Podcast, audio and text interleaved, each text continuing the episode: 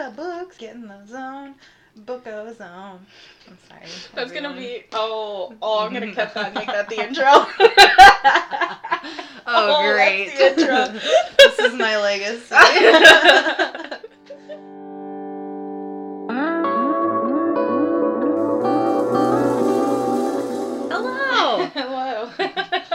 Welcome to Goodreads Better Friends. I'm Ayesha. I'm Morgan. And on this one, we're gonna be talking about a free for all, I guess. We Yeah, call it just- free for all. I think we both read. Is that fiction? Yes. Yes. I think we both read fiction. Just kind of some books we've been reading. Yeah. Someone kind of thrust this book at me, and I was like, okay. And then I read it, and I was like, this is really fabulous. Andrew, Thanks, Andrew. do you listen? Do you listen to us yet? We're gonna call you out by name every episode until you start listening to us. We like go to the poetry slam and wait for him to respond. so please do that. Um, we'll know once you've listened. oh no. Alrighty then. Are we gonna just dive into good news? Sure, I don't have any good news. Me neither. All right. We're up doing next. Let's see what's No. going on in the world. It's on fire. Yeah. All right. Every other country is COVID free except America. Woo! And we're sending our kids back to school. And we're not even allowed to go to Europe if we wanted to.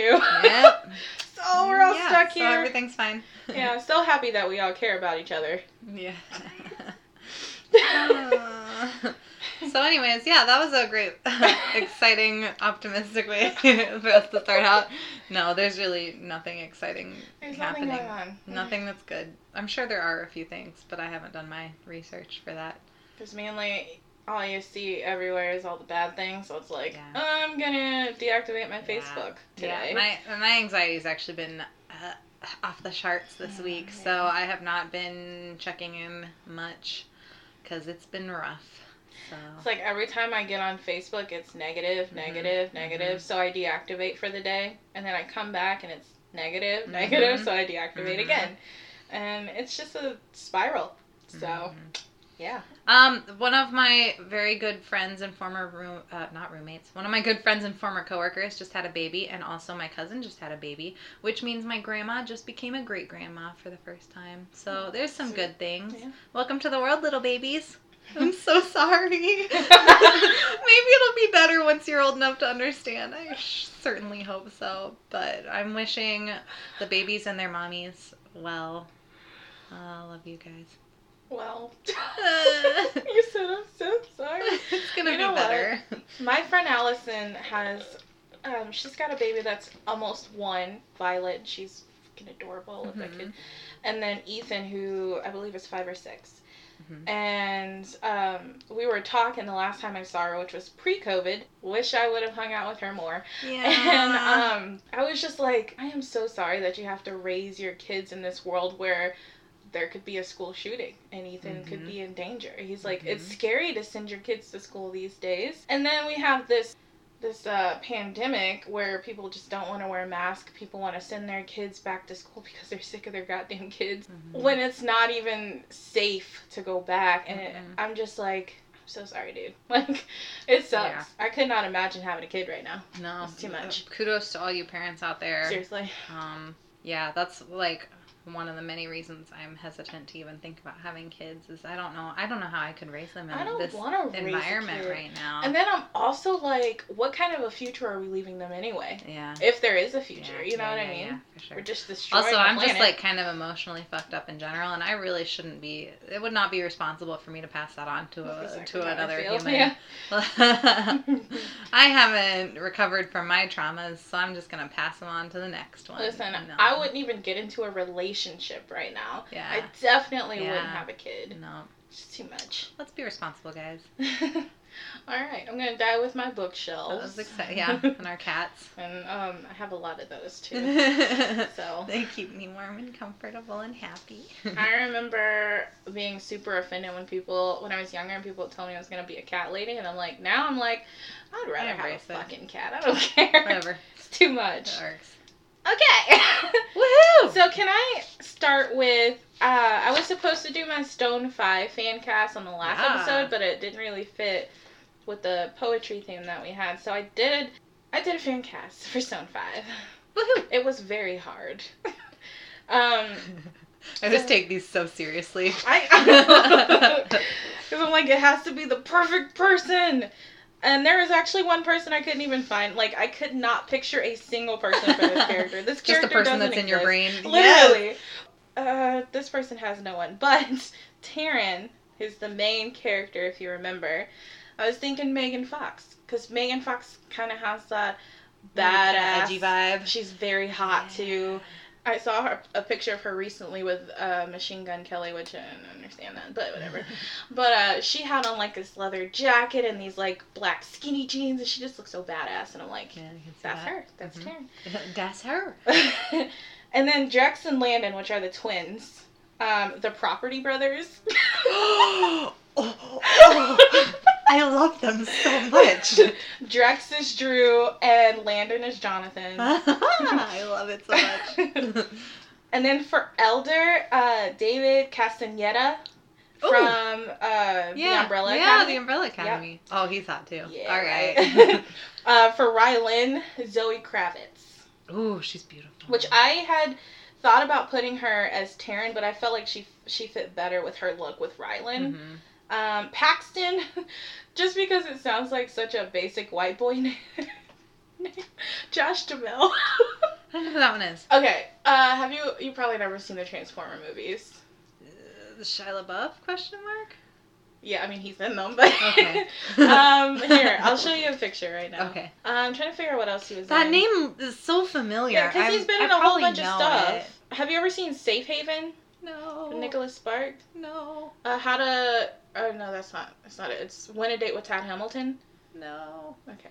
This is Josh Duhamel. Oh, okay, yeah, Just get basic it. White it. Wait, was he in Vegas? The show?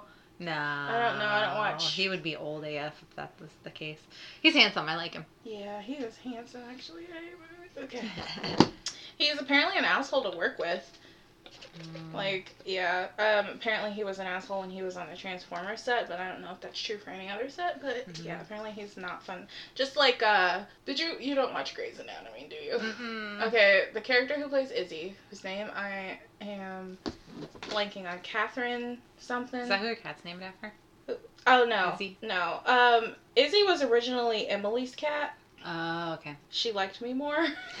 like she just doesn't like Emily, and I don't know why. She does not like her at all. So funny. She was swiping at her ankle the other day. It was so funny. Um, when after Emily had her surgery, she came home. after she came home, because you know she spent like a month or two at her parents' house after her surgery, Mhm. and then she came home and like Izzy was just hissing at her every time oh, she saw her. I would be so sad. I thought it was so funny. Why can't I get this name? Katherine Heigl. Never? Oh, yeah, I know who 27 that is. Yes. Yeah. Okay, I know who she is. Um, she's like really. I like how I went through all of that just to tell you that she's horrible to work with. She's a bit of a diva. Yeah, that's why she Oh. got kicked off of uh, Grey's Anatomy because she was really? Really? difficult. She just thinks she's worth more than she is. Oh. I just think of like rich people who think that they're above the law. They probably get those kind of egos where they I don't know. I don't understand. So Jude and Amy. Amy was the one I could not find a single person for. I was thinking uh uh is her name Lily Graham? That's not her name. Her name is not Lily Graham. Lily not Lily Allen. That's a singer. Hot out here for a bitch. That's how you find it. Lily Collins. Oh, I know who that is. She's girl. cute. She's I like adorable. her. I was thinking maybe her Uh-huh. because for some reason I picture. Uh, do you know who Nico Tortorella is? Oh my God! Jesus, woman. I don't know any. okay. My pop culture knowledge ends at like 2011 when I went to college, and then I stopped paying attention to everything. I understand. So this was my Jude, and I pictured Okay. Jude as being like this really hot, tatted, like sweet guy, and that Mhm. is Nico Tortorella to a T. Mhm. Um, and then his girlfriend just kind of being really tiny, and, like Yeah. lovable, like yeah, kind so of like. Lily Collins fits that. But I wasn't sure if I like it now. Actually, I have a character for Amy. Takes these backseat. Lily Collins. Now, I didn't have a character for Kate either because I couldn't picture like any big, muscly asshole. Oh, you know, I couldn't figure out a character for him. So he, he's uh, characterless, but he's irrelevant anyway. Mm. So who cares? Hmm. No, I'm thinking, thinking. I haven't read the book yet, so. Just think of one big muscly asshole, probably with like a douchey haircut, like his hair like sticks straight up in the front, you know, Oh. like every Well, bachelor. he's not super muscly, but when I thought of a douchebag, I thought of um. I thought of a douchebag. Oh yeah, no, he works. Oh damn. Um, he plays he plays Frank Cosgrove Jr. in Ozark, and he's oh, kind of a Joseph douche. Sikora or Sikora. He's in a Yeah. Power. Is he? Does he work? Do you, does that? Yeah. Does that work? Yeah. Okay, I didn't think he had muscles, but this picture says that he does. Or he's pushing his little arms out. You Yeah, probably that's possible. When you have your like arms crossed like that, and then And you just like, like push your arm fat Yeah, out. It just looks yeah, like- yeah. He might be doing He's that. He's pretty muscly though. he plays I a good douchebag though, so yeah, yeah. he does. Oh my god. Have you ever seen? I- I doubt you've seen Power. I haven't. It's no. kind of like um, it has uh, Fifty Cent and it has some other smaller names, I guess. But it's uh, it's like a drug show. Okay. it's sort of like Breaking Bad, but black people. okay. If that makes sense. But I love Power, and he's in it, and he plays this nasty asshole. Oh, it's perfect. Yeah. there we go. I'm glad it could be of service. So that's my fan cast for Stone Five. Figured maybe that will be my good news that I All finally right. sat down. Good news. We have a fan cast. Yeah. Alrighty. You want to get into books? Get into books. Get in the zone. Book a um, zone. I'm sorry. That's gonna be oh oh I'm gonna cut that and make that the intro. Oh, Oh, great. intro. this is my legacy. oh man. Good. I'm glad I can contribute something. I've just beautiful. contributed two things. I think it's time to go home. Bye. We're I'm- done. I'm out. I'm out. you can talk to the cat. I'm just kidding. I want to talk about my book that I read. I'm really excited for you to talk about that book because I adore it. Let's see. I didn't say what I was thinking out loud yet, like rehearse it at all, so it might come out stupid because I don't know how to talk most of the time. Oh well, that's me every episode, so it's fine. We're gonna get there, guys. this is like we're supposed to be emulating just a conversation you're having with your friends, and sometimes we say dumb things wrong because, you know, that's how talking to friends goes sometimes. It's real life, It's guys. real life. I'm not perfect. Alrighty then. Do you want to start or do you want me to? Don't you go Me. ahead. I'm excited. Yeah. Woo! Let me open my notes. Do you like my phone background? It's uh, Alphonse Mucha.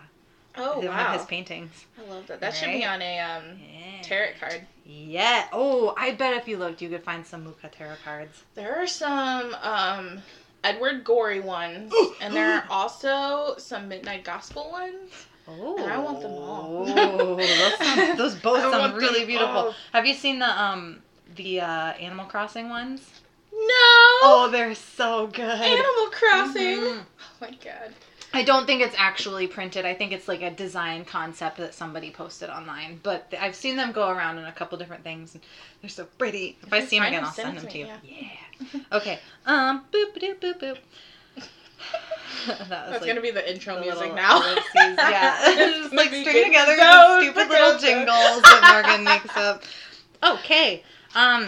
So what I read this week is Department of Speculation by Jenny Offill. Not awful like these are awful shoes, but awful is in O F F I L L. Offill.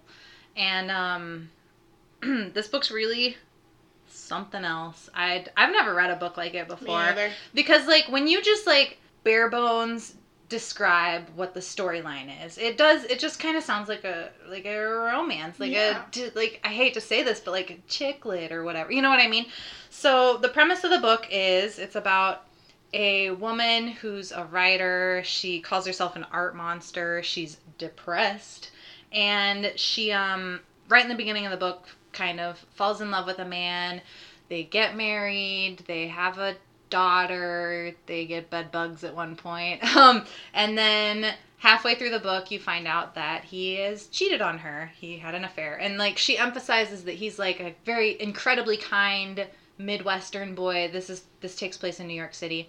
He's just a very kind boy like well boy man from ohio. And then so like halfway through the book she finds out that he's had an affair with this uh, young woman that he works with and it just kind of like shatters her and like having to deal with that on top of like raising their daughter um, having mad anxiety and depression and just like you know being a, a person. It's just like it's hard for her to deal with it, and they. Uh, it's kind of the last half of the book is them dealing with this and not giving up on their relationship, and eventually they move out to the country to really work on their relationship, and that's where it ends. It might sound kind of just like a basic romance book, but the way that this book is written is so complex, just so beautifully written. I've never read a book like this. Like I said, I'm sorry, my words are failing me right no, now. No, you're fine. Um, there are so many different writing devices that she uses. There are like an insane amount of writing devices that she uses in this book. And so I kind of wanted to point out a few of them. Like I said, summarizing the book super easy. That's what it is. Woman falls in love with man. They have a child. They get married. They have a child. He cheats on her. They try to pick up the pieces of their marriage. So like one of the things that one of the devices she uses in this book is the fact that um she doesn't use names for any of the characters.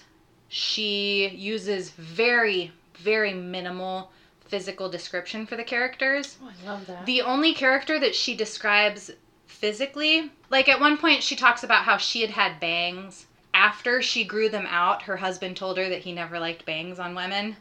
And then, yeah, but it was after she grew them out. He didn't ever say, like, you know, hey, have you ever thought about growing out? It was like after she made the decision, that's when he told her. And then, like, the, at the same time, he had had these glasses that she hated and she thought about like secretly breaking them while he was sleeping and stuff and after he got new ones she told him she'd never liked his old glasses so it was like just one of those little things but like other than that it never says what color her hair is or what race they are or anything the only physical description is of the woman that he has an affair with they describe her as having long red hair and being very young and having bangs, which is hilarious. Um, but yeah, so because of the fact that they don't have names and they don't have physical descriptions, it's really easy to just throw whoever into these characters. And honestly, the wife, I, I mean, I don't typically put myself into a character, but this one, especially the way that she writes her emotions, I was able to like just slip into her role so easily. And that's another thing. This book it's almost like the book is written less about the storyline and the characters and more about the emotion. Like i would i would dare to say that the emotions that she feels are the main character of this book. You know what i mean? Like it's very much emphasized on her like anxiety and depression and just like dealing with this information that upsets her and i don't know. I love that about it. Yeah it made it easy to cast. In fact i could recast it a million different times and be happy with the results. Another thing about this book is there's a perspective flip in it that at first i thought was distracting but then i went back and actually paid attention to it and then it made a lot more sense. So in the book when it starts out it's written in first person. So she says me I, and she's talking to you, and you are the husband. So it's like she's writing it for the husband.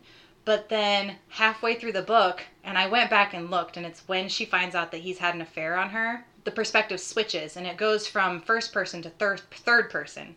And so it's the wife, the husband, and the daughter. It like kind of like it takes you out of being in that first person while she's dealing with this, and then at the very end, in the last chapter, spoiler alert, um, in the last chapter, once they've like started picking up the pieces of their marriage and they're starting to feel happy again together, she switches it back to first person and it becomes we. She says we several times. And I love that. And at first I was like, why did she switch from third person to, from first person to third person in this? But then you realize it like has to do with the storyline. And I think that's really cool. And then what else? Um, oh yeah, I wanted to talk about the prose itself. This book is written, it is broken into chapters, but the chapters are just like three to five sentence paragraphs. They're very short, and the paragraphs don't always flow together like from one paragraph to the next. They're like short little, you know, like poems. I said, three to five. Se- yeah, they're almost like poems. Um, they're usually like simple sentences that are interwoven with these like super poetic sentences and then there'll be streams of consciousness thrown in there and then all of that is cut in with like fun facts and stuff like that and usually like the facts that she puts in or the anecdotes that she puts in have something to do with her line of work at the time. So at the beginning of the book, she writes, she does editing for a Fun Facts magazine. And so in the beginning, there are lots of fun science facts just thrown in there, but they fit in with the story so well. And then in the middle of the book, she gets a job ghostwriting the biography of an astronaut And so the little breaks and anecdotes start to become about space and stuff. And so, yeah, it's just, it's really cool how she fits that all in there. And I love it. And the paragraphs are almost like little vignettes. You know what I mean? Like just like a focus into a small little scene, just a moment in her life, and then unfocuses and goes on to the next thing. And so I just really love how this book is written. Whether or not you've ever like been in love, it's still heart wrenching to to like experience love from her point of view. The book brings up all these tiny little moments between her and her husband that are just like just the tiniest little moments that might seem meaningless but have so much feeling in them and I love that. And I'm just going to read a couple little these aren't even vignettes that go along with the storyline. These are just a couple of her fun facts that she throws in there because you can see how beautifully it just fits in with the story. So here's the first one on the first page. Memories are microscopic, tiny particles that swarm together and apart. Little people, Edison called them, entities. He had a theory about where they came from, and that theory was outer space. Then here's another one. The Buddhists say that there are 121 states of consciousness. Of these, only three involve misery or suffering. Most of us spend our time moving back and forth between these three. So I like that. Um, but yeah, that's all I had from that. I love this book. So the first time I read it, well, the mm-hmm. only time I read it, mm-hmm. I was on a road trip with um, my roommate and her family, mm-hmm. and it took me like four hours to read it. I read it on oh, my car. it's such a fast read. I couldn't stop reading it. It was just so.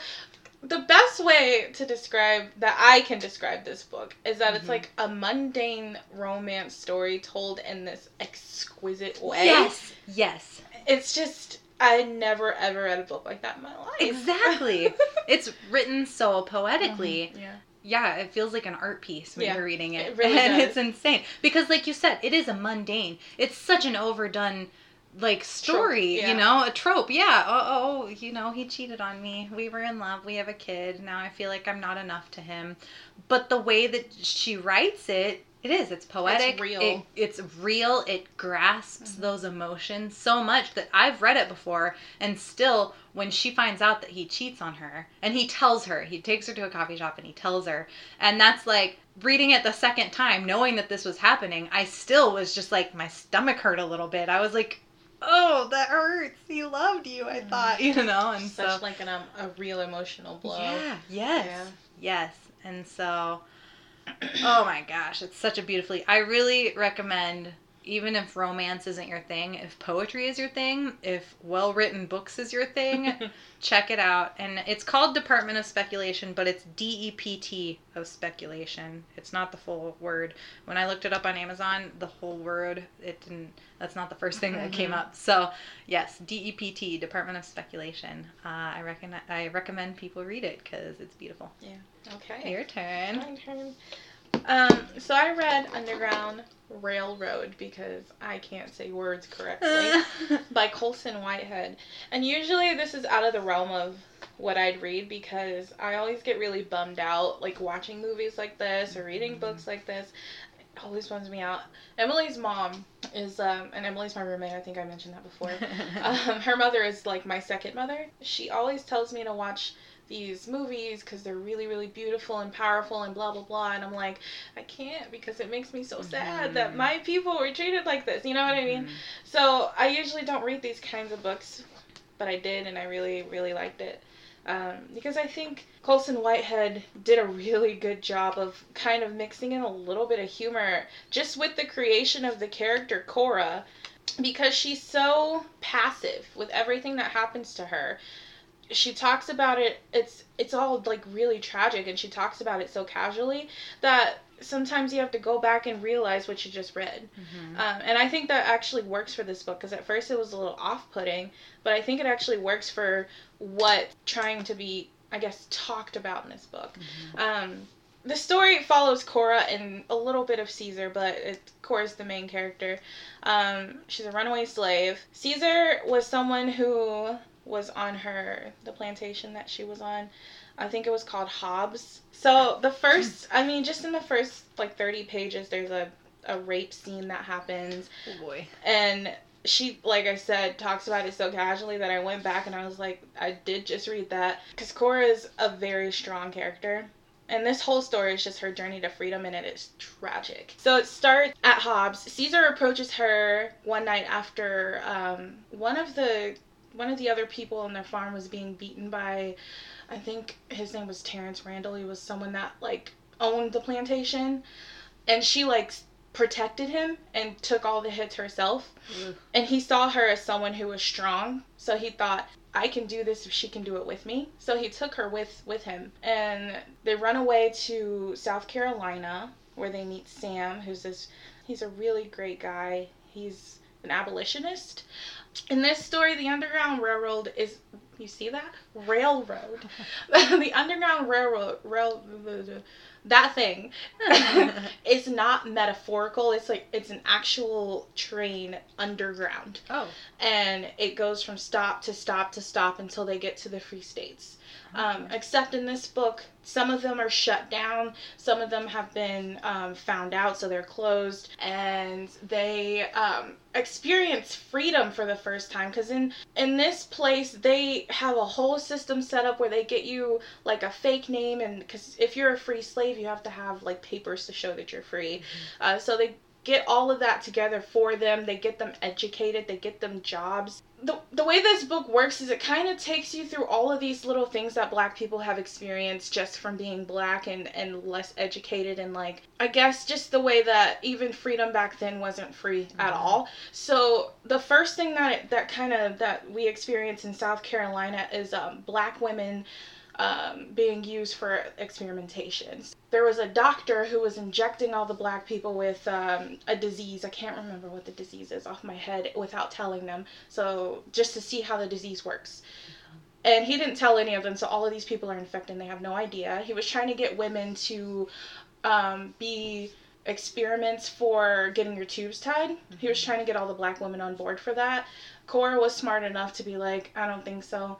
But black women were used for a lot of experiments like that, and they were mm-hmm. like horribly abused and murdered in those ways because there was no like clear cut way to do it. Mm-hmm. So that was like the first thing we experienced, and then they're found out, they're caught because I skipped over this whole important piece. Mm-hmm. So when they were on the run, when they first ran, they almost got caught by slave catchers, and Cora hit this kid over the head, and she never knew if she killed him or not. She finds out later that yes, she did, mm-hmm. um, but this kind of haunted her. And then they ended up being wanted runaway slaves for and wanted for murder, mm-hmm. but also they were runaway slaves. So it was really really bad, and it's crazy because before every chapter change they have like descriptions of slaves and the way that these like plantation owners described their slaves was in- ridiculously detailed. Mm-hmm. so if they were found anywhere people would know exactly who they belonged to.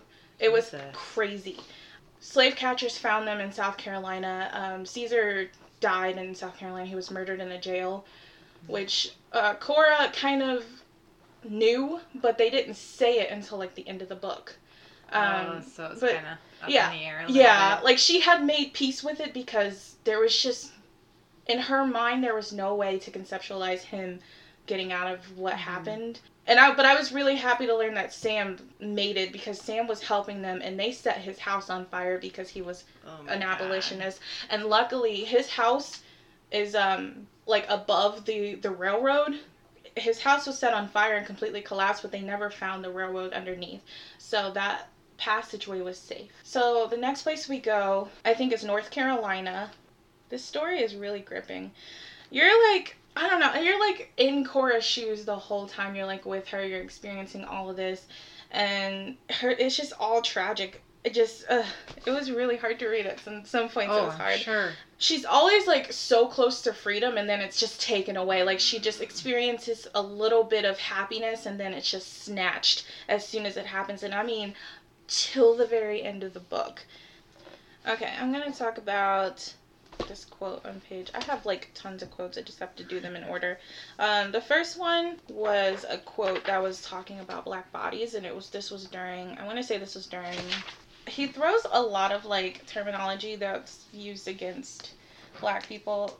Luckily, this is a black man, and he mm-hmm. wrote this just so well. Mm-hmm. Um, but he used words like pickaninny, which was like a racial slur, and Cora uses that word for other black people with without realizing that it is a slur, mm-hmm. and I feel like that that happens even now mm-hmm. um, when we think about certain words that we use. But this is what she said. I know there was a certain point that I wanted to read from. I couldn't mark up this book because it's not mine. Oh, and that was kind of a pain. Yeah, because I was like, I have I have tons of quotes, and I'm gonna have to like locate them. It's okay. I'm sorry. I'm just gonna start from this section because I don't want to read that. Um, indeed, an uneducated Irishman like Carpenter, steered by society to a life of rummaging graves, had more in common with a Negro than a white doctor. If you considered the matter at length, he wouldn't say that out loud. Of course, sometimes Stevens wondered if his views weren't quaint, given the temper of the modern world. The other students uttered the most horrible things about the colored population of Boston, about their smell, their intellectual deficiencies, their primitive drives. Yet when his classmates put their blades to a colored cadaver, they did more for the cause of colored advancement than the most high minded abolitionist. In death, the Negro became a human being. Only then was he the white man's equal. Oh, damn. Yeah. Yeah.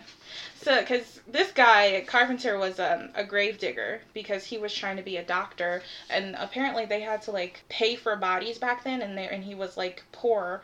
Uh, he would probably be considered more of an indentured servant. Um, so he would dig up bodies and, and steal them from graves and use those. Wow. yeah. But it's just funny to me how that is completely true because like they never saw black people as people but then they would use them for mm-hmm. like medical advancement. At that point, it's, it's like what we you can see that we have the same insides, but what? Mm-hmm. It just doesn't that's make any sense to me. I feel like that's. Are you looking? what? Do you see the error here? I just, I don't know. Okay, so we meet Martin and Ethel in North Carolina. Um, Martin is an abolitionist. His dad was an abolitionist, and he's got like the secret hideaway place in his attic for slaves to hide in until they hear word from the next, like where they're going next. Okay. Except North Carolina was a horror state. mm she was in this little area in his attic and she could see like the park right across the street where in this section they sort of talk about blackface as entertainment and they talk about how horrific the KKK was. And I mean, it was really bad in this area. They were recruiting them super super young training them there was this one black lady uh, she was a runaway slave which if you're in north carolina and you're a runaway slave the second they found you you're dead mm-hmm. doesn't matter they're not taking you back anywhere uh, Martin even when he saved her from because she had landed at after uh, she left South Carolina she took the Underground Railroad to the next location and there was no one there to pick her up or help her and then that's where Martin found her mm-hmm. and he hid her in his wagon and then at one point he stops the wagon and he shows her this area um, I can't remember what it was called but it was just full of hanging dead black bodies. Oh my god. Just full of them. And he's like, this is what's gonna happen if you get caught. No pressure though. Right. and it's it's awful because obviously they do get caught. She like lives in their attic for months and I think total five, six months maybe mm-hmm. before they're caught. Jesus, that's so long to live in a small space like yeah. that. Yeah. Yep and um, she was learning how to read. She was reading all these almanacs that that she found in the attic because she was sort of learning a little while she was in South Carolina because they try to get them educated so that they talk better. So she was trying to keep up with that. And she was reading all these almanacs and she was watching white people across the street and they were putting on like entertainment or they would, you know, put on the black makeup and the big pink lips and they would just act wild.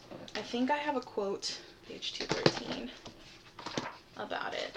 Um, it was just really awful. And she saw this lady, like this young kid, probably just a young teenager, who was being recruited into the KKK, found her, and they just beat her like to a pulp, and then made a speculation of her death, uh, just on the stage in the park. And all of these, like the whole town, would come to these little showings and these little gatherings and just be completely conditioned. It was, it was rough. And I know this is fiction, but I feel like. Oh, but that's how it was. Yeah, it's exactly how it was. I just can't even like I cannot fathom having that much hate in your heart. Like I really can't. I mean, I know I wasn't raised in that time and place. cannot fathom thinking that that's acceptable.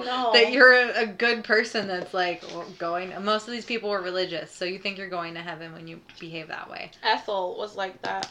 But Ethel was she wasn't that bad. Like in this book he kind of like for certain characters he'll switch to their point of view for like a couple pages mm-hmm. and we get to get in Ethel's head who's Martin's wife. And um she is like against she doesn't like black people but she's against like what white people are doing to them. So mm-hmm. when Martin brings home Cora she's not happy. She doesn't even look at her. She lets her shower like once a co- every couple weeks. Like well, I bathe probably back yeah. then.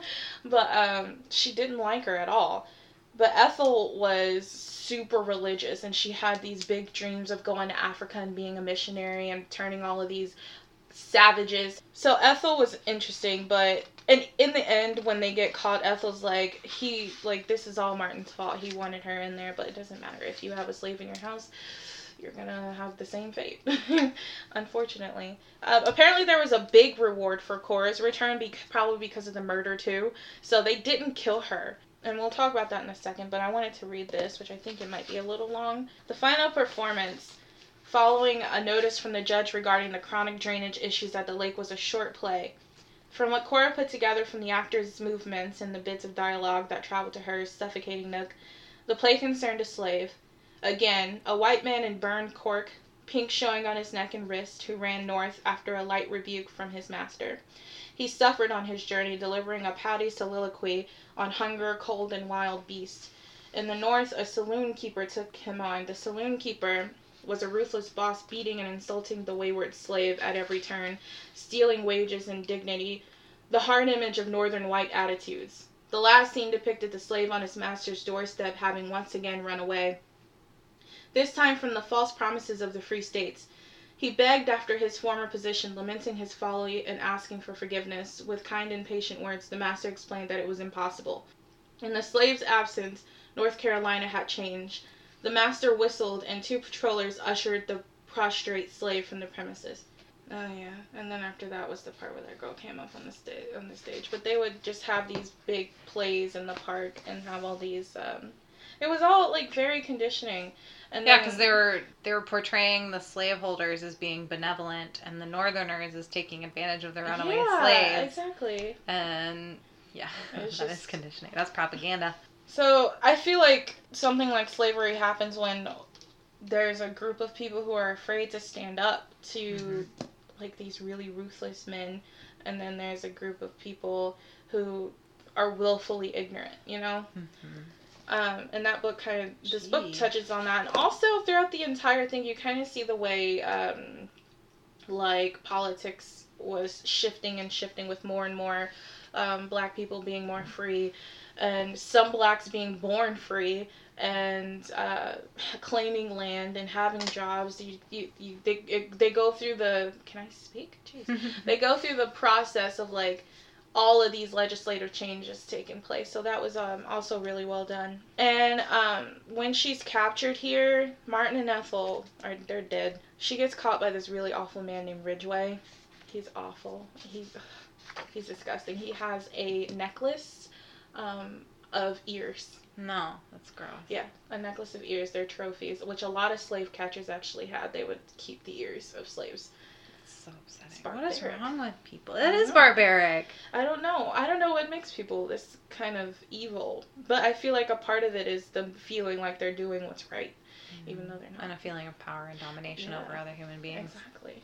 I want to. I do want to preface this quote because I thought it was. There is just so many like beautiful moments, and Cora is so smart. When she was with Martin and Ethel, she got really sick which was actually how they got caught because she was really sick and then Martin had to tell people he was sick.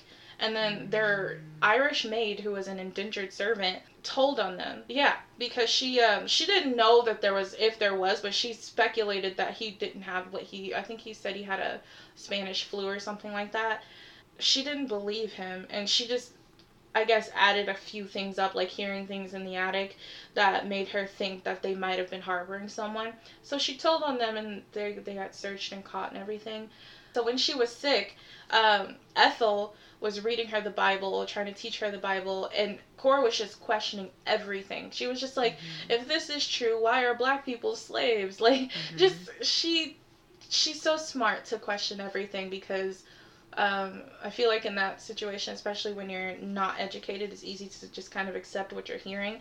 And she never did, which mm-hmm. made her such an outcast, even within other slaves. She was just her own person. And I wanted to read this quote that was about what freedom is, what she says freedom is. What a world it is, Cora thought, that makes a living prison into your only haven. Was she out of bondage or in its web? How to describe the status of a runaway? Freedom was a thing that shifted as you looked at it, the way a forest is dense with trees up close, but from outside, from the empty meadow, you see its true limits. Being mm. free had nothing to do with chains or how much space you had. On the plantation she was not free, but she moved unrestricted on its acres, tasting the air and tracing the summer stars. The place was big in its smallness. Here she was free of her master, but slunk around a warren so tiny she couldn't stand. I like that. Yeah. I, just... I also like how you, you read it quite poetically. I just thought that was really well put when mm-hmm. you think mm-hmm. about. Yeah, the forest analogy, that one was good. And to me, I can. It's easy to connect it to like what a lot of like um, poor areas go through now. Like, mm-hmm. what is mm-hmm. freedom now? You have a house, but you're in debt. Yeah, you're oppressed. Like, mm-hmm. it's like freedom is almost a state of mind, but it's almost a state of mind that's not real. Like, for anyone. Well, the way she puts it, especially when she's talking about the plantation versus her being in this little tiny nook but considered free mm-hmm. is like I don't know that is a well put analogy. Mm-hmm. I, I, I just God, this book got me. So when she she's taken by Ridgeway, mm-hmm. and I told you he's got the ear, the necklace of ears. He's just an awful dick bag. Um, oh, do I have that quote? Do I have that quote? I don't know. There's this one place where he's talking about. It's hard to tell his intentions, but it's really just to intimidate Cora because of how outwardly spoken she is, even when she's chained up by a mm-hmm. slave catcher who could kill her. He says, my father liked his Indian talk about the Great Spirit, Ridgeway said. All these years later, I prefer the American spirit, the one that called us from the old world to the new, to conquer and build and civilize, and destroy that what needs to be destroyed, to lift up the lesser races, if not lift up, subjugate, and if not subjugate, exterminate. Our destiny by divine prescription the American imperative. And then he talks some shit about manifest destiny and all this other shit that I'm like, that is literally the foundation of the American culture, and it, it's a Trump speech. All right, it was too real. I was like, oh, I don't like this, no. because that was very real. Um, Fucking manifest destiny. I know. We were taught. That's what I hate when we were like in middle school and stuff, we and even high school, we were taught that manifest destiny was good. It's yeah, we made were. Us America. We were. And then like you realize the like genocide and complete disregard for other, other people, yeah. other races, their land. Um, uh, yeah, even even even the the earth.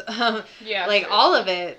And yeah, as adults, we're like manifest destiny. It was fucking terrible and awful and just like the epitome of white boy entitlement. Uh-huh. Just like, ooh, sorry. Literally, it's like you have money, you're powerful. I feel like that that was just the mindset of a slave catcher. Mm-hmm. That's it made sense to them that this was right, mm-hmm. and they didn't see anything wrong with it. I think that's going to be the last of the quotes I do. So I'm just going to go through the rest of the book a little bit. I don't want to spoil too much. There's a lot in here that I did not talk about. So I like I 100% recommend everyone read this book. There's one one part where we kind of are put back with Caesar um, because and and her mother. That's another thing um, that I want to talk about. Her mother was also a runaway slave, and Cora's just kind of she spends her entire life like hating her mom. We finally, I mean, I think it's second to last chapter, we get flipped to Mabel. Her and, mom. Yeah, and it's like back in time when Cora was because her mom ran away when she was very very young. Cora was. Is that why young. she hates her? Yeah, because okay. she's like, how could you just leave us here? Mm-hmm. Turns out Mabel didn't make it that far. She was uh, caught by slave catchers, and I think she just died with her face down in a marsh somewhere. Um, and that was really heartbreaking to read because Cora really, really hated her mother. Mm-hmm. And it's like every single person that Cora loved or thought about loving died. The second she like felt comfortable, um, like when she's saved from Ridgeway by this guy Royal and his crew, who Royal was born a free slave, and they had this whole farm, um, mix of runaway slave and born free slaves to help like empower and teach these people and get them jobs and money. Uh, so they all lived kind of blissfully on this farm and a couple other neighboring farms. And some of them were involved in politics or trying to get involved in politics to give black people a voice. Mm-hmm. And um, a bunch of white people just burned down and shot and killed everyone. And Royal died as soon as she had like fallen in love with him and it was really really hard mm-hmm. and i was like cora her whole life is just tragic. Like the whole book is that's the tragic. price she ends up paying for freedom. Right. Too. Right. And she wasn't. She was like very guarded at first. She wasn't gonna like entertain it because every time she, I wouldn't necessarily say entertained romance, but every time she loved someone or, you know, something happened to them, like um, when her and Caesar ran away in the beginning, there was another person with them, and she died almost. Well, she didn't die, but she was caught um, she was almost caught because you know Cora ended up killing that kid because they were getting caught by mm-hmm. slave catchers. Lovey got away, and then later on in the book, she's caught by slave catchers, and her body is literally just on a pike in the middle of a road, and Cora's like forced to see it. It's really oh, awful. Yes, it's just like everyone that she loves is either dead or just gone. It was just really tragic. I know I talked really darkly about this book, but I still think people should read it because it's a really Absolutely. great read. It's really fast and it's got some really great quotes and honestly, I just I felt a lot really emotional reading this. Mm-hmm. Um, but it was a fabulous book. and like I said, I usually don't read books like this. I don't at all. But this was really well written. Um, I appreciated everything that he was trying to do. Mm-hmm. Uh, there are even like there are words like it's sort of like you're learning with Cora because Cora is still like learning. She's trying to read. Towards the end of the book, she's like free reading all these romance novels because she's got it all down. And there's tons of like bolded words in the book of words that she doesn't understand. Oh, and I like it's that. really cool. I'm trying to find one, but I. Of course, like oh, oh. like that, like that's the, the last oh, of Mohican. Okay. She doesn't yeah. know what that is, so she, it's bolden. There are just certain words like that through here. Oh well, I can't find them, but they're in there. There are tons of them, and um, also between some of the chapters, um, there are random like rewards for slaves, and the the way that the slave catchers like describe them. Like mm-hmm. I'll read this one. Let's see. Okay. Okay. Ran away from the subscriber on the 6th of February last. His Negro girl, Peggy. She is about 16 years of age and is a bright mulatto. Um, about the ordinary height, with straight hair and tolerable good features. She has a ragged scar on her neck occasioned by a burn. She will no doubt attempt to pass for a free girl and it is likely she has obtained a free pass. She has a down look when spoken to, and not remarkably intelli- intelligent. She speaks quick with a shrill voice. Like, they described Damn. them so well. I feel like that was actually one of the least well described ones. And if you saw her, you'd probably know mm-hmm. exactly who she was. Like they knew the mark on her, mm-hmm. the scars on her, and same with Cora, because when she jumped in front of that kid at the beginning, um, when she got beaten for protecting that kid that was that was being beaten by the person that owned the plantation she was on, mm-hmm. Terrence Randall, she got a scar on her head because he basically, I mean, knocked her out to the point where she was like, she was working with, she probably had a concussion, mm-hmm. had obviously had no idea, and she has like a star shaped scar on her forehead from it, and that was one of the images used to to um, show that that's her, mm-hmm. and it's just terrifying. that book was great. terrifying and great. Terrifying and great. Um, I definitely recommend it. I give it a five out of five because it was good. Yeah. I have a copy at home. Dude. It's on my intense list of things to read. My never-ending list of books to read. I know, like I said, I know I made that kind of sound heavy, but it is a really actually breezy read. Like breezy read. Breezy read. I flew through this book you know what? Actually, in the end, I guess I'll spoil. It's not really a spoiler because it almost ends like there could be another book. I doubt there will be. I think it was just supposed to be like an open ended, mm-hmm. we don't know what's going to happen to Cora kind of thing. Yeah, you can kind of imagine your own ending type of thing. I would like to imagine that she's free at the end. Yeah. I think that she ended up being in a free state or close to a free state, but she ended up getting some help. So. So it doesn't lead you right to her end. Nope. Then. Nope. Oh. No. You just kind of have to guess what you think's gonna happen, but it's like if we were following the formula, she's gonna be happy for a little bit and then not. Mm, but I think that life though? yeah, honestly, yeah, happiness is not a destination, unfortunately. But I think I would like to think that she was close to a free state. I just wish that she had known that her mom was not alive anymore Yeah. because she was a, she was imagining her living life in like Canada or something um, and not even thinking about her or her dad or anyone at Hobbs um, Mhm. which is the name of the plantation they were on.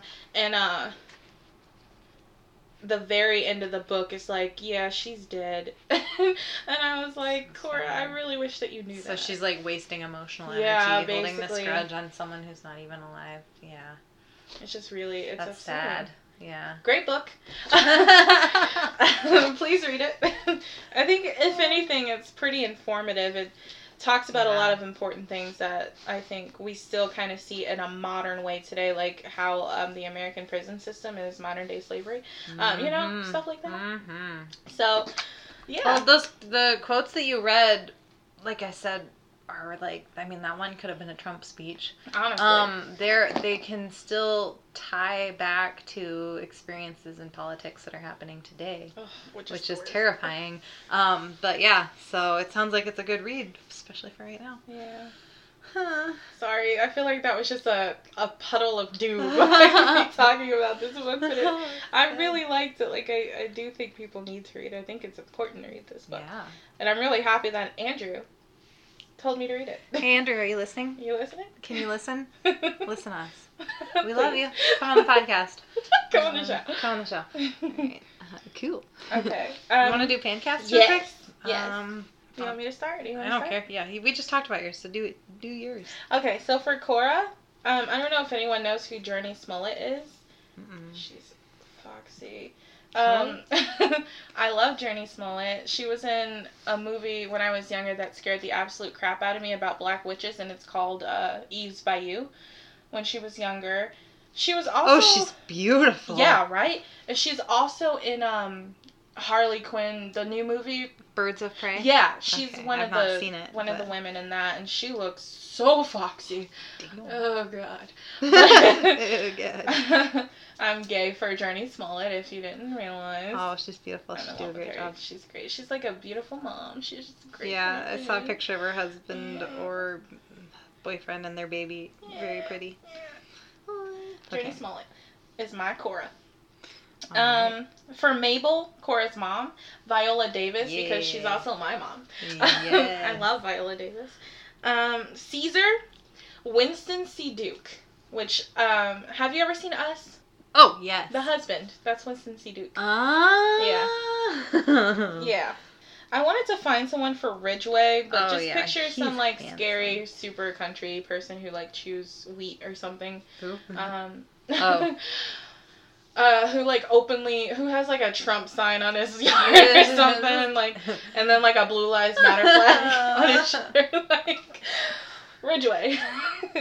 um, and then for I was gonna do Martin and Ethel, but really could only picture Ethel as Kathy Bates in like Misery. Yes, Specifically. Oh, from Misery. Perfect. that Ethel. makes me happy. yes. She's just like miserable, never smiles, long, Mhm. hideous dresses, psycho. Um, yeah. yeah. Self righteous a little bit. Yeah, she's obsessed yeah, with yeah. the book, but it's the Bible in this one. Mhm. So yeah, Kathy Bates. I love it. Yep. That's perfect. That's my that's my whole fan cast. okay. Well, as I said earlier, I could cast and recast this a million times. These are literally just some names I threw together when I thought I thought of their personality traits and then I thought of people that worked with it, in my opinion. And I kind of based it off of a little bit what I imagined too. Let's just get into it.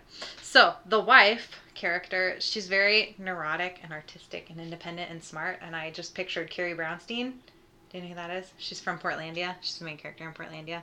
Carrie Brownstein herself is kind of a. She's also in uh, Sleater-Kinney.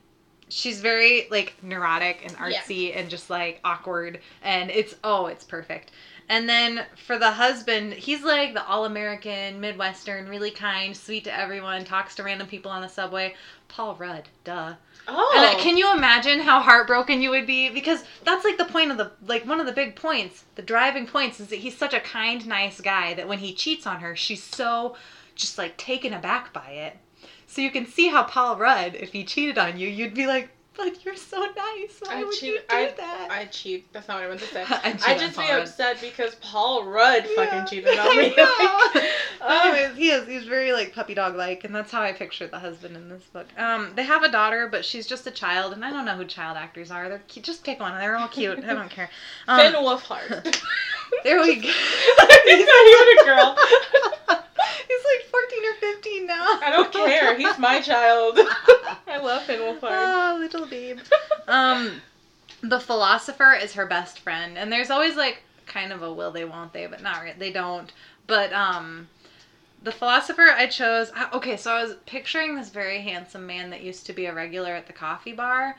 But he's not an actor, so I just chose an actor that looked the closest to him, and that's Lamorne Morris. He plays Winston in New Girl. Um, oh, I love Winston. I love him so his cat. much. Yeah, so he's very handsome, and so that's the philosopher to me. And I can picture him being best friends with Carrie Brownstein for sure. I would be And- best friends with him. Are you kidding? yeah, me too. He's amazing. And then the girl, which is the young woman that uh, her husband cheats on her for. Um, Bella Thorne. Oh, I can see that. See, mine was Madelaine Petsch, which is Cheryl Blossom on Riverdale. Oh, Vivacious redhead. yeah. She has like that little like pouty look. Wait, let me She's look like up. too powerful for her tiny stature. Yeah, exactly. That's a good one. yeah, so Oh, yeah. yeah. It's perfect. Because she's so different from Carrie Brownstein's character. So, anyways, those are like the main characters. She has lots of friends that come in and out, but those are like the main four That's all we care characters. about, yeah. And so, yeah. But like I said, I could recast that a million times and still be happy with it because there's so little description and you just, it's just based on the acting. You know what I mean? Like, you could sit there and have a casting call and just base it on that because. I that's one thing that I really liked about that and like I've always wanted to try to write a book where you could fit any face into Mhm. the main character. So Mhm. like and I don't mean to like turn this about me or anything. No.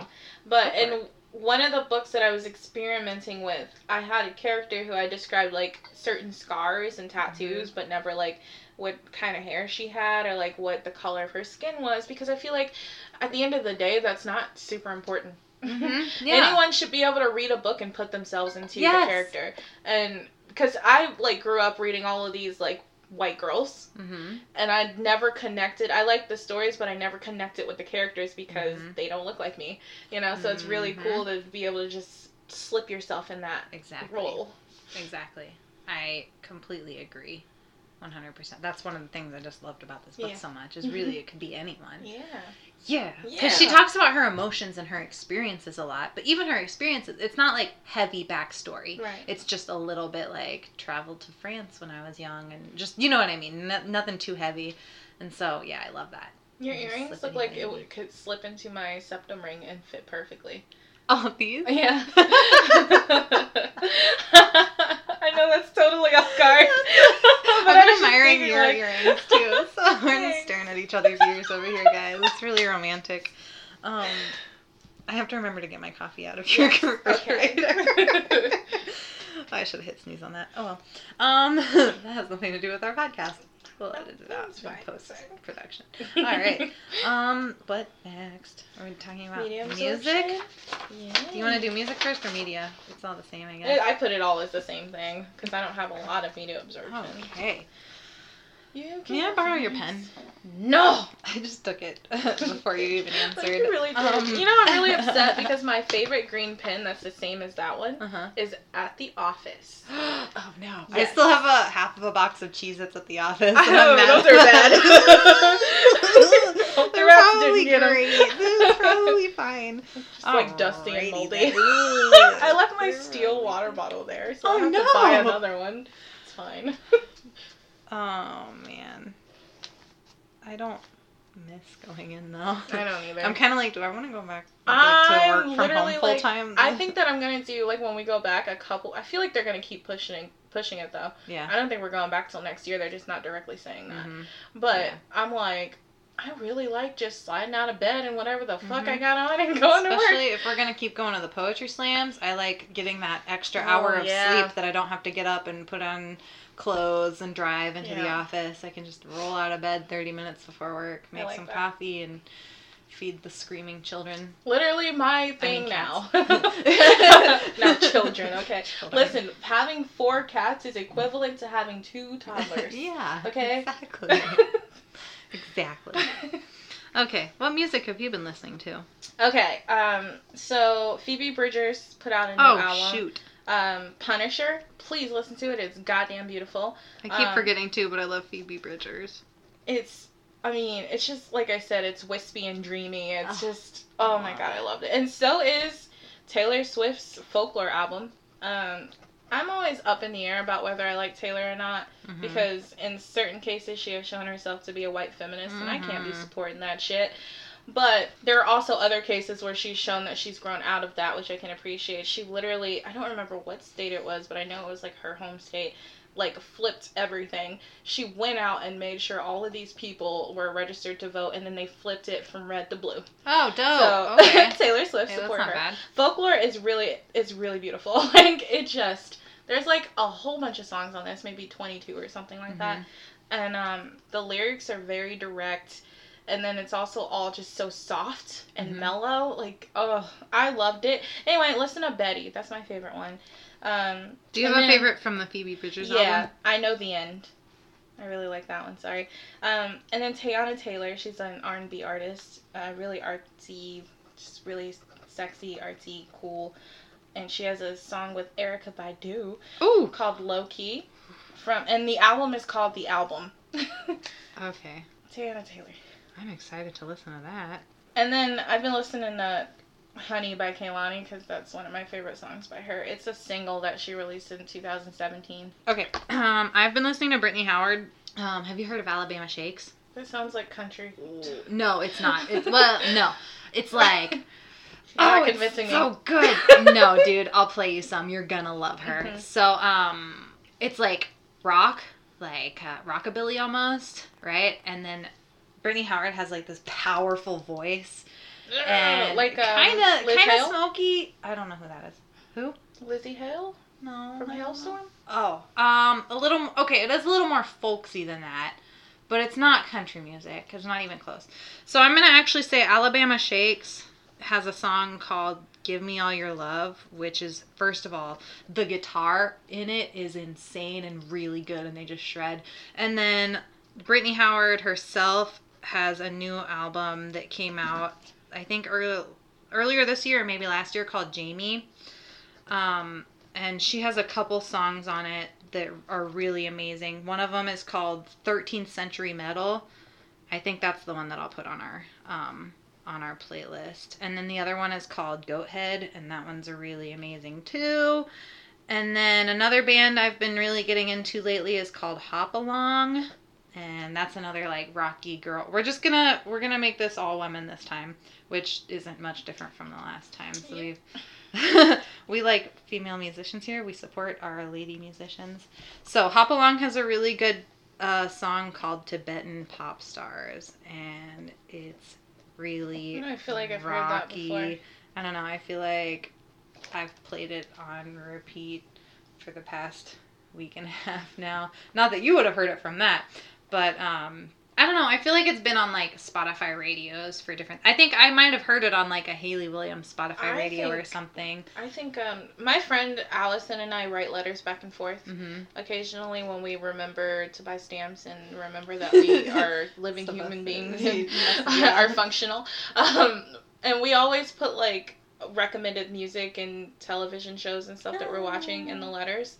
And I think I, I think uh, not me, but I think she put that in one of the letters, maybe because I've heard the name of this. Tibet Tibetan Pop yeah, that's like a title that you don't forget. Mhm, I've heard that before. It's good. It's really. I suggest you listen because you can listen to it on my playlist that I make for us. I have another song from the Taylor Swift album that I think you would like. Okay. It features Bon Iver. Oh, okay. It's called I'm Exile, and it's really, Exile? it's really good. Yeah. Okay, I'll look that one up for sure. Um, let's see. I was gonna do a Sufjan Stevens song, but I really like this vibe You we hipster. have with the ladies. What? you hipster. Sufjan's amazing, and I love him. Um, he has a whole album about the state of Illinois, so that's why I like him so much. Oh, you're home. it makes me actually after MacMurray closed, um, I had to I couldn't listen to that album for a long time because it made me cry. Um, so instead of Sufjan, we'll talk about him some other time. I'm gonna say there's a song by a band called Hurray for the Riff Raff, and it's called Palante, and it is very um, power ballady, and it's it's empowering. I like it a lot. So that is all for my musics. I'm gonna get into podcasts and TV shows. Yeah. Okay, so the only TV show that I've watched, which I watched it literally in one day, was Mhm. Upload. on Oh Amazon. yes. Holy crap! okay, I was I wasn't sure how I was gonna feel about it just because the premise I was like, mm. and then I watched it. Please watch it. like, Okay. I'm really upset that I have to. I probably have to wait like another year for a second I season hate that. It only has 10 episodes. It's such an easy watch and it's just it's literally this crazy futuristic show sort of futuristic and then it kind of shows like how money is overpowers even in the afterlife because i wouldn't want to be uploaded but the point of being uploaded is right before you die. Um, if you purchase this like plan like any plan whatever plan they have uh, you can be uploaded into like a hotel or something for the rest of your it's like this virtual world Mhm. where you are all of your memories emotions and everything so it's almost like you're corporeal but you're not you're Mhm. virtual and you can just live on in this like uploaded life but it costs tons and tons of money Is it shared with other people? yeah there are other people. What if you there. get uploaded to the same hotel as like your ex-wife or something? That would suck. but you could you could probably you could still if you have the funds you could still like change where you are. Okay, cool, cool. Um because they have like set locations that you can be uploaded to. okay.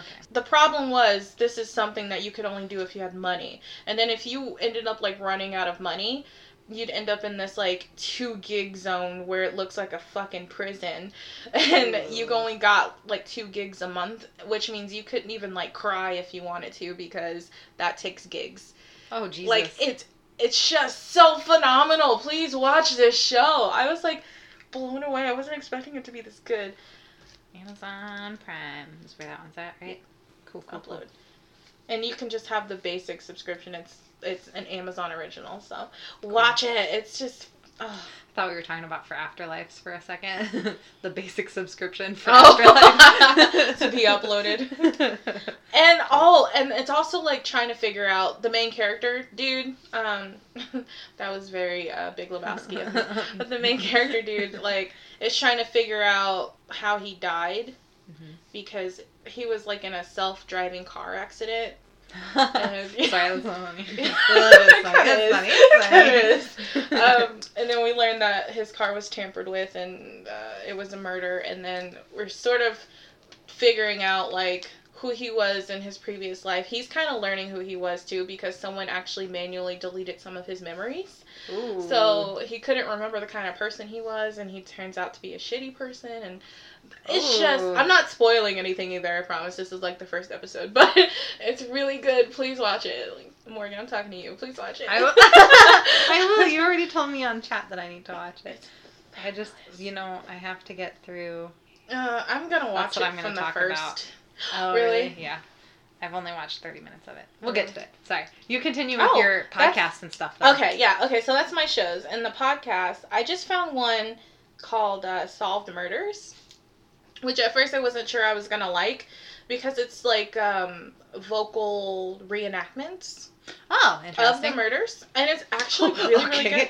Well, yeah, like, it, well, but it's like listening to watching a documentary, Okay, basically. okay, okay. Like where they have the reenactments. Yeah. So I really, really like it. It's called Solve the Murders. Solved Murders. Solved Murder. I'm good at listening. And they have like, I mean, they have like writers and everything who go in and like write the full script Oh, and shit, everything, and they have actors come in and read, and it's I really like it. I thought I was gonna hate it. and I thought it would be cheesy and I'd be annoyed by the bad acting, but I Mhm. actually really like it. So solve murders, and then I started listening to Duncan Tru- Duncan Trussell's Family Hour, which Oh, is yeah. the podcast that the the Midnight Gospel is based off of. And if you're wondering what a conversation with me is like while totally blasted, it is literally that. um, sometimes completely sober. Um, I really like it. it just it's he the way he talks about just makes you think. Some of it's just like bullshit, but he's so serious about it that you're like, okay, if this is your truth, I understand. And I don't know, I really like I just really like it. He like goes off on insane tangents. Like he tries to connect everything to like something more or something bigger, and I really really like that optimism. Um, so definitely check check out Duncan Trussell and check out the Midnight Gospel if you haven't already seen it. Um, um, and my other one is This Paranormal Life, which is like this really silly um, paranormal podcast where um, at the end of every episode they decide if they think this specific paranormal event is real or fake. Mm. It's usually no. And they research the most ridiculous things. this paranormal life. Yeah. That sounds so familiar. I probably told you about it before because Okay. I've been listening to it. It's one of the first podcasts I ever listened to. Okay, yeah, I think you have told me about that then. Yeah. I was like, this sounds like a familiar concept. yeah. It's just, it's super funny. It's like a good, funny listen. Um, they're like from England and they're super, they bounce off each other really well. Oh, okay, that's good. and they're like BFFs. It's cute. Uh, it's two dudes. Uh, They have accents? oh, yeah. Sold. Right? right? Accents and funny? What? Um, and then Two Girls, One Ghost, of course. I'm still yes. getting caught up. Finally, I'm like in the home stretch. I'm almost completely caught up to this podcast. They have over 200 episodes. I'm about 140 in, and I think with a good month of listening, I might be able to do it, man. You can do it. I I can do you. it, man. I just want to be caught up with them. Like I Yeah. love Two Girls, One Ghost. Then you have to wait for new episodes. That's true, but then I can focus on another one because Oh, on my murder cast, I have tons and tons and tons of like murder other murder casts that followed me, and I Mhm. want to listen to all of them. Ooh, girl. I love murder casts. Luckily, we work in a setting where we can listen to podcasts. Right? So, I do love that. That is so freeing. yes. And I just followed another one today. I haven't listened to it though, but it was a paranormal one, so I was like, okay, I'm gonna try it. But nothing, no other paranormal one besides this paranormal life, but that's more for laughs, has like beat Two Girls One Ghost for me. Really? Like I'll try to listen to it, and I'm like, you're not Two Girls One Ghost. I don't want to listen to you, so yeah, I'm sorry. what are you listening to? Um, I actually like. Here, I'll talk about what I'm watching first, because that's more fully fleshed out. I'm. I'm honestly the only podcast I've been listening to that's not something I've talked about lately is Hannibal Buress's Handsome Rambler, which I kind of mentioned before the show. Um, I like it. It's hilarious. He's just literally just talking about random fucking shit. And I was saying he goes on a lot of rants, and sometimes I listen to the rants and I'm like, I don't think you're in the right here, but I still enjoy listening to it. It's not like I'm judging him. It's just like he was mad because he got poorly rated for leaving a mess at an Airbnb, and I'm like, well, you know, you probably left a mess at an Airbnb. So. you don't really get But, to say um, that you didn't. but it's funny. I like him. I broke your pen. You can have my pen. You can have my pen. Can, I just Oh. realized that my pen was hiding in my hair the whole time. I'm gonna give oh, it to you. what are you doing? I don't know. I'm so sorry. I'm a bad friend. I'm gonna give you this. Oh, It's darker You actually purple. did break it. I don't know how I did it. Oh, it's okay. This one was like running out of ink. It's like all the way up there. Okay. I can actually stick this in another pen. Okay. I'm It's still okay. gonna give you my pen. No, don't give me your It's pen. You keep your though. pen. it's gonna be the So- intro. Yeah. Us being Midwest me, nice. me apologizing for everything.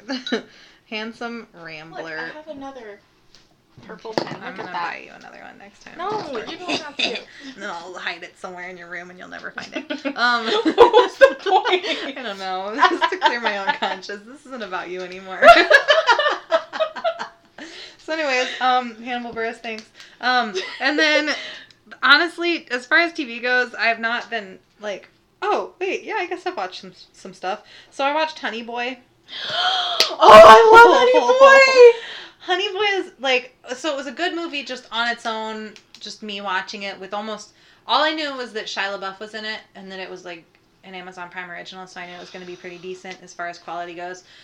So I watched it and it was really good. And then at the end, um, when he's like, "I'm gonna make a movie about you one day," and then at the end, like in the credits, it's like this is based on Shia LaBeouf's real life. I was like blown the f away, and it was already a really emotional movie, and it made it so much more emotional after I realized that it was realistic to Shia LaBeouf's life.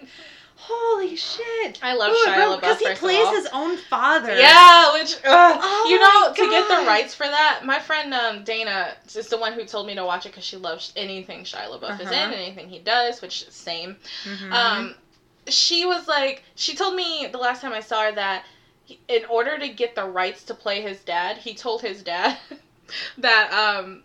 I think he said Mel Gibson was gonna play him in the movie. he like lied to him to get the rights. That's so funny. So his dad's still living. I wonder Yeah. what he thought of it. Because Um, he doesn't really play him in a great no, light. He doesn't. Mm. Ooh. I'm but anyway, he was probably more upset that Shia was playing him than like how he was portrayed. He has like no muscles. Um, yeah, so Honey Boy is a really emotionally compelling movie. Um, I also watched I Tonya. Oh, that's such a good movie. that is a good movie. That's crazy. I loved it. Oh my gosh, I didn't actually know much about Tonya Harding before watching it, and I mean I knew about the kneecapping, but that's Mm. about it. Um, I didn't realize that she came from like such a like a not typical bra- background when it comes to figure skating. She grew up pretty impoverished and stuff, and so that was it was it was an intriguing movie. I laughed a lot. Margot Robbie did a great job playing. Is that Margot. Robbie? Because Yeah. she looks like three other women. It's like Jaime Pressly, and then there's one other that girl that I watched in a movie called I don't remember what it is.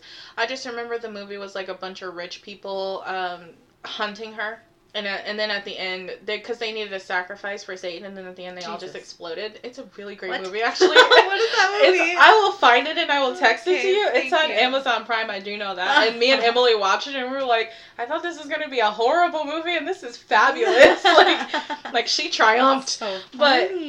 I thought that she was Margot Robbie, and then I was like, oh well, she's not Margot Robbie. She's probably Jaime Pressly. This is a whole other person. I will, Mhm. po- I will literally post this on our Instagram. Like there are four women who all look like Just fucking like- Margot Robbie. The girl, have White you seen? women with big mouth. She Big just has. She's like a really big mouth. Have you seen um Sex Education? No. Oh my god, you haven't seen Sex Education? No. Get out. Okay. bye guys. Was Bye. nice being out. co-host. Oh my god. Well, Um, there's a girl on that who also looks like Jaime Pressly, and she looks like Yeah, Margot post, Robbie, and she post the like side by sides on Oh my god, I will. It's so funny. Okay, cool. Well, um, I Tonya's a funny movie. No, don't apologize. Also, I love another thing about I Tonya that I love is um oh lost her name as soon as I thought tried to think about it. The one the woman who plays her mom is one of my Allison Janney. oh yeah, Allison She's one of my favorite she's a Dayton, actresses. Like Wait, original. she's from Dayton. Yes, she is. I didn't know that. Dayton. I love her. Have you ever seen um Tallulah? No, I haven't. I Ellen know you Page. keep telling me to watch it. I just love it so much because Ellen Page is in it and Allison Janney is in it, so it's a good movie. Um, they steal a baby. Um, Oh. it's cute. Um, so anyways, they steal a baby and it's cute. it's, it's a cute baby All that they steal. So uh, the only other thing I've been watching is today on my lunch break I started watching the new season of The Umbrella Academy and I love it already. I was like I was very like meh. Nah, I guess I'll watch the new season just because it's out and I'm seeing a bunch of stuff about it on Tumblr and I don't really want it to get spoiled. But I was pretty like not super like really? excited. Well, I wasn't excited. I don't know why. I've just been watching so many other things that like You're I think it's like that like dark apocalyptic thing I was I'm not feeling right Uh, now. because we're living it. Yeah. Right, yes. Um but I, I'm just not like feeling that like dark, you know, action stuff right now. But the minute I started watching it, I legit got drawn in during the recap. So I was like, this Like, is oh, great. yeah, that Oh, happened. Yeah, yeah. and so um like none of this is like spoiling or a surprise. Um, when five like everybody that's that's a verb right there. Oh yeah. um, when he schlups everybody out of the apocalypse that's happening in modern day, he like everybody just kind of gets like dropped separately in the 1960s in Dallas, Texas. And everybody's dropped like a year apart from each other. And so they're all at different stages when they all come back together at a certain. And so they've all been there for different amounts of time basically. 1960s were like a horrible time for women and black people and everyone, but I do enjoy the aesthetic of it. And so um it's interesting I am 30 minutes in. I remember I, I always set an alarm during my lunch because otherwise I'll get I'll just forget to go back to work. So I always set an alarm and I'm sitting there just like really enjoying the show and then my alarm goes off and I actually like made a noise of exasperation. I was like, "Ah! no, I can't go back to work. I want to watch this." so anyways, um I have a really busy weekend ahead too, so I'll watch it eventually. But it's so far 30 minutes into the first episode. It's really, really good. I'm enjoying it already. I like only remember like I don't remember the first season that well, so I'm gonna. Mhm. I was just gonna like jump into it, but I'm gonna rewatch the first Mm. season first, and then I'm Yeah. gonna get back into I mean, it. and the first season's great too, so I think it, it's worth the rewatch. I rewatched it a few months ago, so I think I'm. I'm You're set. probably I'm like good. pretty solid. I watched it with everyone else when it first dropped. Mhm. Which was I'm like, a year ago. Yeah, least, and I'm like, I don't. It's just like when there's a new season of Stranger Things, I go back and rewatch Yes. all the other seasons. Yes. The cool thing about this is this is once again not spoiling anything because it happens within the first five minutes of the episode. You kind of get to see after everyone's been reunited in like the 1960s. Everybody like their powers are so much more fully fleshed out. Like Ben is able to use his tentacles to get some bad Mm, guys. yeah. And then um, Allison is using her powers again, and she uh, she looks she's like dressed in this really dope outfit. And then Vanya's just the most badass, and uh, even Klaus is using his powers to like summon the dead and fight evil, and they look so freaking cool. So, anyways, it's really exciting. I love it. There was one day that I went to BoxLunch hmm and they had a Vanya Funko Pop, and I should have bought it. I, I knew I should have bought it right then and there, and it was gone the next time I went. So no Vanya Funko Pop. she's amazing. She's the best. I'm like, I'm sitting there and I'm like, she's my favorite character. No, It's Ellen Page. Diego's my favorite character. No. Five's my favorite character. No. Klaus is my favorite character. No, Klaus No. is 100% my favorite character because anything that Robert Sheehan does, I love. he could cough in my face and I'd be like, like I would like blush. He's really great. I love Yeah. Robert Sheehan. No, I th- I do think it's a three way tie between Klaus, Vanya, and Diego. I love all three of them a lot. So that's good. Very Klaus good. my favorite. He's so funny. Precious. Daisy. I just love him. But anyways, yeah. So the Umbrella Academy, thirty minutes in, so far so good. All right. Have you ever seen um sorry, just No. one more tangent, I promise. No, go on. Um God, there's a show on Hulu that is the same name as a band. The Mis the it's not the Misfits, is it? Yes. Oh, okay. There's a show on um Hulu that's called The Misfits and it's a British show and it has Robert Sheehan in it and it's about them developing uh, powers. And it's a really, really, really good show. Okay. You should check it out. You might Yeah, actually really might like, like it if you like On Hulu. Yeah, yeah, yeah. The Misfits is The Misfits. And Robert Sheehan is a dickhole in it, and I love it so much. You know, I just realized I've never talked about flowers on here. Have I? I'm going I to. Not right you now. Definitely have. Really? I'll re-listen to the episodes. Maybe one of the. I feel like if you did, it would either be Vonnegut or Dark one. Places. Eh. Probably not that I was too drunk to remember. It's just fine. it's fine. It's fine. that was apparently a bad concept for the show because all It of our the- shows after those are like so much more successful. to be fair, it was the beginning of the quarantine, and Yeah. we were. it was we were like alcoholics back then. now we're just used to it. yeah. Cool. Um. so yeah, uh, if I haven't, then I would like to actually talk about them and talk about that show in depth on here sometime, but not this time. I feel like our Alright. media absorption is really good. We could almost move it to the front. Yeah, you think so? I don't think we could. Well, this has been Goodreads Better Friends. Is that right? I almost said Yeah. better better reads good friends. Better, better read our good friends. Um, if you want to follow us, um, around. You can follow us on Twitter at gr underscore bf pod. You can follow us on Instagram at Goodreads underscore Better Friends. You can follow us on Tumblr at I, I believe it's Goodreads, Goodreads Better, Friends, Pod. pod. Dot tumblr.com. Goodreads Better Friends Pod at tumblr.com. And then you can email us if you've got art, if you've got paintings, music, not music. Uh-huh. Poetry, uh, I mean, shirt I fiction. You can send us just don't, to our your just SoundCloud. Don't send us, don't send us your rap. your rap about your ex girlfriend. We're not interested. Sorry. you can email us at goodreadsbetterfriendspodcast at gmail.com. Yep. She covered all of them because I'm too dumb to remember any of them. So thanks, Ayesha, for remembering all of our stuff that I don't. Did you guys hear her flipping through the notebook? yeah, I was like trying to very quietly flip through and find the one page. I need to put a sticky note on it so I can flip to it easily. Um, if you want to follow us individually on Instagram or other social media, um, my Instagram is certified underscore Morganic, and I don't have Twitter. And mine is I as in your eyeball underscore ish underscore ugh. and that's on Twitter, that's on Tumblr, and that's on Instagram. So give us a follow. Yeah, shiggity, check us out. Um, we post the show notes on our Tumblr, and that was the Goodreads Better Friends Pod at tumblr.com. Um, it's cool because I make playlists out of on Spotify out of these uh, songs that we talk about, so you don't have to rewind and listen to us say the artists again. And we link that. I link you to the the personal websites of the authors of the books that we talk about instead of sending you to Amazon to give Jeff Bezos more money that he doesn't need. Bezos? Bezos? Bezos? I don't fucking know. I only read it and then I cringe and get angry. So don't give Jeff any more money. Give them to the publishers probably that that it links well, the to, authors but, get like some kind of portion yeah, of that. Yeah. So I also like any of the shows that we talk about. I'll tell you where you can find them. I just try to do a good job of sending you to the different things that we talk about, just in case you're curious and you want to learn more. Um, so please check us out on Tumblr. And I'm Ayesha. I'm Morgan. And thank this you is, for listening. this has been Goodreads Better Friends. Thank you for listening. I'm we sorry. Love you. Bye. We love you. Bye.